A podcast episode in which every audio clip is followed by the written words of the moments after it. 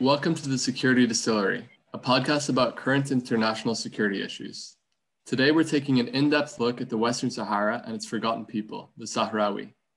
Last November, Trump's decision to recognize Morocco's sovereignty over the Western Sahara in exchange for the normalization of Moroccan-Israeli relations brought the Western Sahara back into the international spotlight. Clara and I are going to bring you up to speed on the historical and contemporary context of the region, hopefully providing insights into why it remains a hotly contested area to this day. Make sure to stick around until the end when we bring in the rest of our team for a more casual conversation about the topic, where we share our personal thoughts. So, Clara, could you give us a short history of the Western Sahara region and its people? Absolutely. Disengaged from Spain and now occupied by Morocco, the Western Sahara is still considered by some as the last colony in Africa.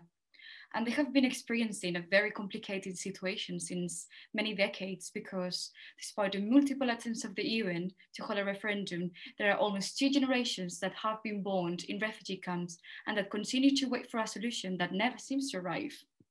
And it is very impressive because the Sahrawi are fascinating people. Despite the harsh environments, the inhabitants of these arid lands have managed to survive for centuries through permanent nomadic movements.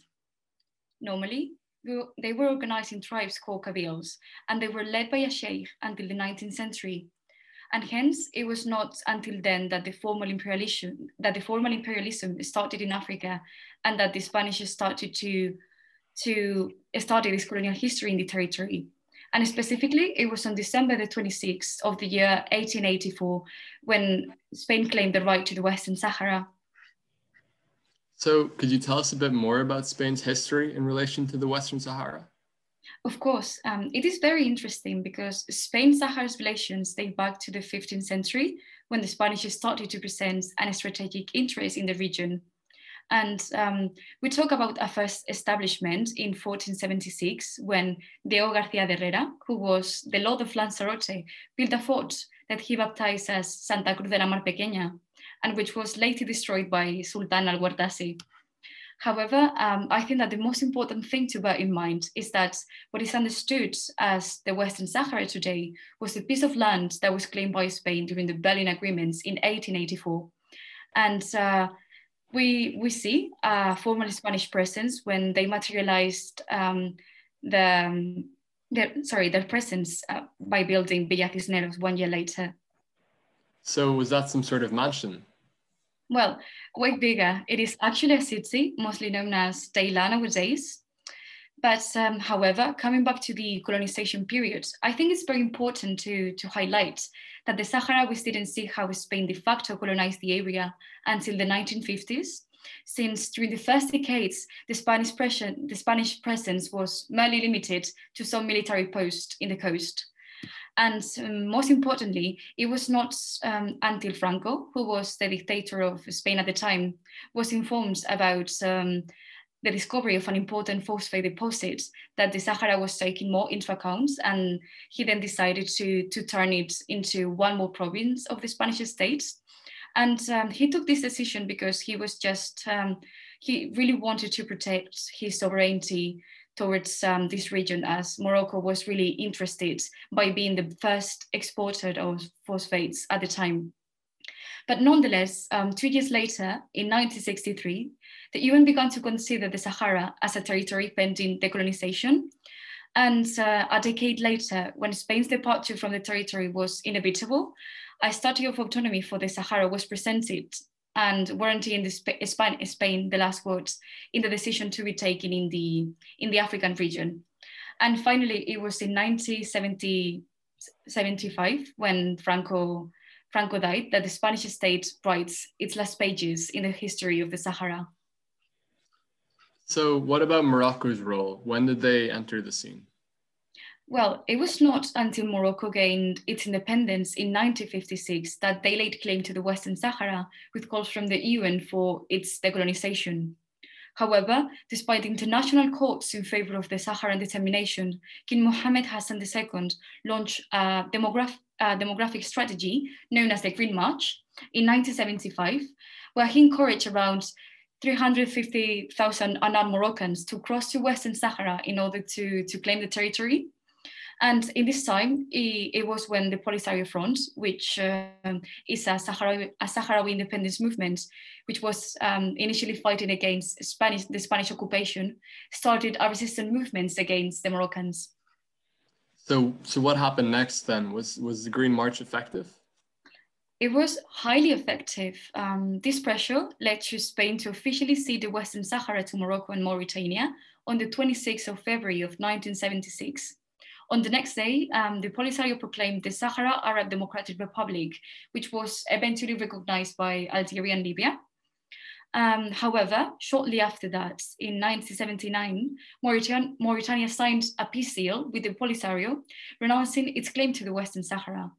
But it was not the same case for Morocco, which around the 1980s illegally annexed the territory. And this eventually triggered the violent Western Sahara War lasting for 6 years, which resulted in the death and displacements of thousands of Sahrawis.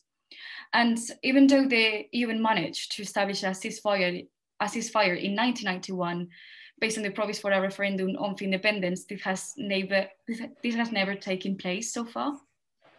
So what were the results for the Sahrawis? What happened to them? Well, this resulted into an increased Moroccan control over the land, with tens of thousands of Sahrawis who were relocated to semi-permanent refugee camps in Algeria by the turn of the 21st century, and that is still received that today. And all I can say is that Morocco now controls around 80% of the territory. But what about the recent events, Martin? Can you give us an outline about how the situation evolved during these last months? Yeah, sure. So the Trump administration's recognition of Morocco's claim to the Western Sahara was granted in exchange for Morocco's normalization of its ties with Israel. This was part of a wider US-Israeli diplomatic effort in the MENA region, which saw Israel normalize ties with the UAE, Bahrain, and Sudan. This is one of the most significant political developments to occur in the Western Sahara for years, and it's what originally drew our attention to the region. So what is the current situation in the Western Sahara? Well, I'll bring everyone up to speed by touching on the political, demographic, and economic realities of the territory. First, I will discuss the main actors operating in the Western Sahara. On one side, we have Morocco, whose claim to the region is recognized by notable states such as France, Saudi Arabia, Turkey, and now the US. Whether Trump's move to recognize Morocco's claim will survive the Biden administration is up for debate, and we can definitely bring that up in the group discussion. So as I mentioned earlier, on the other side, we have the Polisario Front and the state they created. Where do they stand in the current international system, Martin? Well, the Sahrawi Arab Democratic Republic is currently recognized by 39 states, which is down from a previous high of 84. Important regional support includes states such as Algeria, Nigeria, South Africa, and Ethiopia. Most importantly, Algeria has supported the establishment of large Sahrawi refugee camps within its territory, which have acted as the headquarters of the Polisario Front and as a place for exiles to flee from Moroccan-controlled territories. The majority of Sahrawis now live as exiles in Algeria, totaling a community of 210,000 people, with only 160,000 Sahrawis living in the Western Sahara, and a further 100,000 spread across countries in the region. These figures, of course, are just according to reports by the UN and human and government reports, and they all are from different years, so the true figures may be different. And why would they want to flee? Well, this is a highly contentious topic based on who you ask, but essentially, Sahrawi refugees have accused Moroccan security forces of severe human rights abuses in the Western Sahara region. These accusations have been substantiated by the Human Rights Watch organization, who wrote that the Moroccan security forces have, and I quote, prevented gatherings supporting Sahrawi self-determination, beat activists in their custody and on the streets, imprisoned them and sentenced them in unfair trials, and even use torture. Check out the Nushara Foundation at nushara.com if you want to learn more about the Sahrawi perspective. It should be noted that the Moroccan government denies human rights abuses in the territory and frequently justifies its actions as resistance against the Polisario Front. And what about major supranational organizations? Where do they stand? Well, the spokesperson of the African Union Commission Chair recently reaffirmed the long-held position of the African Union on the region, which is as follows. The African Union supports the self-determination of the Western Sahara through a free and fair referendum as decided by the UN Security Council. But, like you mentioned earlier, this referendum was promised in the UN-brokered peace deal of 1991, but still hasn't happened. So with the Moroccan permanent representative at the UN saying, the issue of a referendum is well dead and buried for more than 2 decades. There is no way you can raise the dead. Indeed, the UN mission established to conduct a referendum in the Western Sahara has been extended 47 times since 1991, and it costs $60 million per year to maintain. Additionally, the mission has been criticized for being the only UN peacekeeping mission established since 1978 to operate without the capacity to monitor human rights. And so how has the Polisario Front responded to these diplomatic stalemates? Well, Dr. Sidi Omar, who's Polisario's representative to the UN, said 30 long years of waiting for the referendum to be held, with us exercising maximum restraint, have just emboldened Morocco with the occupation of our lands. And he concluded by saying, we've been left with no other option but to resume the armed struggle. These grave words explain the motivation behind the recent end to the ceasefire. And so how did this ceasefire break exactly? So we have limited information as to the exact specifics, but according to the Human Rights Watch, a group of Sahrawi protesters were reportedly blocking the road that connects the Western Sahara to Mauritania in the south of the region. The protesters were positioned in the buffer zone and were later evicted by Moroccan troops on the 13th of November. The Polisario Front then urged the UN to intervene, claiming that the move violated the ceasefire agreements. But when no significant response came from the UN, clashes broke out across the Western Sahara region, and the next day, the Sahrawi Arab Democratic Republic officially declared war on the 14th of November against Morocco.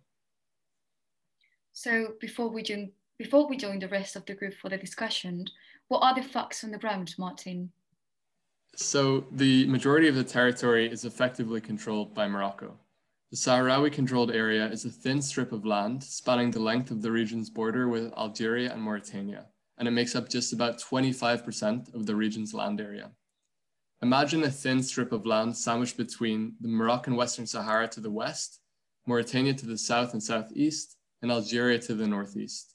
You can Google this and you'll see sort of the outlines of their current territory. Now, the border between Moroccan and Sahrawi Western Sahara consists of a 2,700 kilometer long sand wall, which is referred to as the Wall of Shame by pro-independence actors. This defensive structure is accompanied by what the Journal of Mine Action estimates to be the longest uninterrupted minefield in the world. Moroccan military bases and observation posts can be found all along the border as well, so it's highly militarized. And what is being protected with this border? Well, this is probably what I found to be most interesting about the entire conflict, and it's about its relationship to the global food chain. So phosphorus rock is a finite natural resource which is a vital ingredient in the making of industrial fertilizers, which is needed to maintain modern agriculture. Known deposits of this rock are incredibly scarce, and Morocco controls about 75% of the world's phosphate rock reserves. The Western Sahara region is rich in phosphate, and according to the Western Sahara Resource Watch, it contributes to around 25% of Morocco's total sales of phosphate rock in 2014. I should say that the Moroccan government claimed that the Western Sahara only made up 1% of all of phosphate reserves exploited by Morocco in 2014, but the existence of the longest conveyor belt in the world, stretching from a mine in the Western Sahara to the coast, seems to suggest otherwise. So I may have painted a relatively negative picture here, but I can end with a note for optimism. The 2020 Western Sahara Resource Watch report noted that the exports of the Western Sahrawi phosphate almost halved since 2019, when big companies decided to stop buying phosphates from the region due to ethical concerns. So if the world stops buying phosphate Morocco extracts from the region, then it's more likely a political solution could occur as the region becomes less profitable. Follow the Western Sahara Resource Watch if you want updates on this situation. Of course, the recent US recognition of the territory could roll back these advances as companies feel emboldened to do business, but we don't know for sure whether that's going to happen yet. Anyway, I hope you found that as interesting as we did. We're now going to discuss this topic in a more informal manner with the members of our team, hopefully presenting a diverse range of opinions on the subject. Thank you, Clara and Martin, for the brief but thorough overview of the history and current dynamics in Western Sahara. Moving to the discussion now, I would like to ask you, Eugenio, what you found most interesting about this topic. Thank you, Minale. In my opinion, the most important part of this was how the EU has a dual approach to this matter, as they actually recognize Western Sahara as independent according to the UN rules.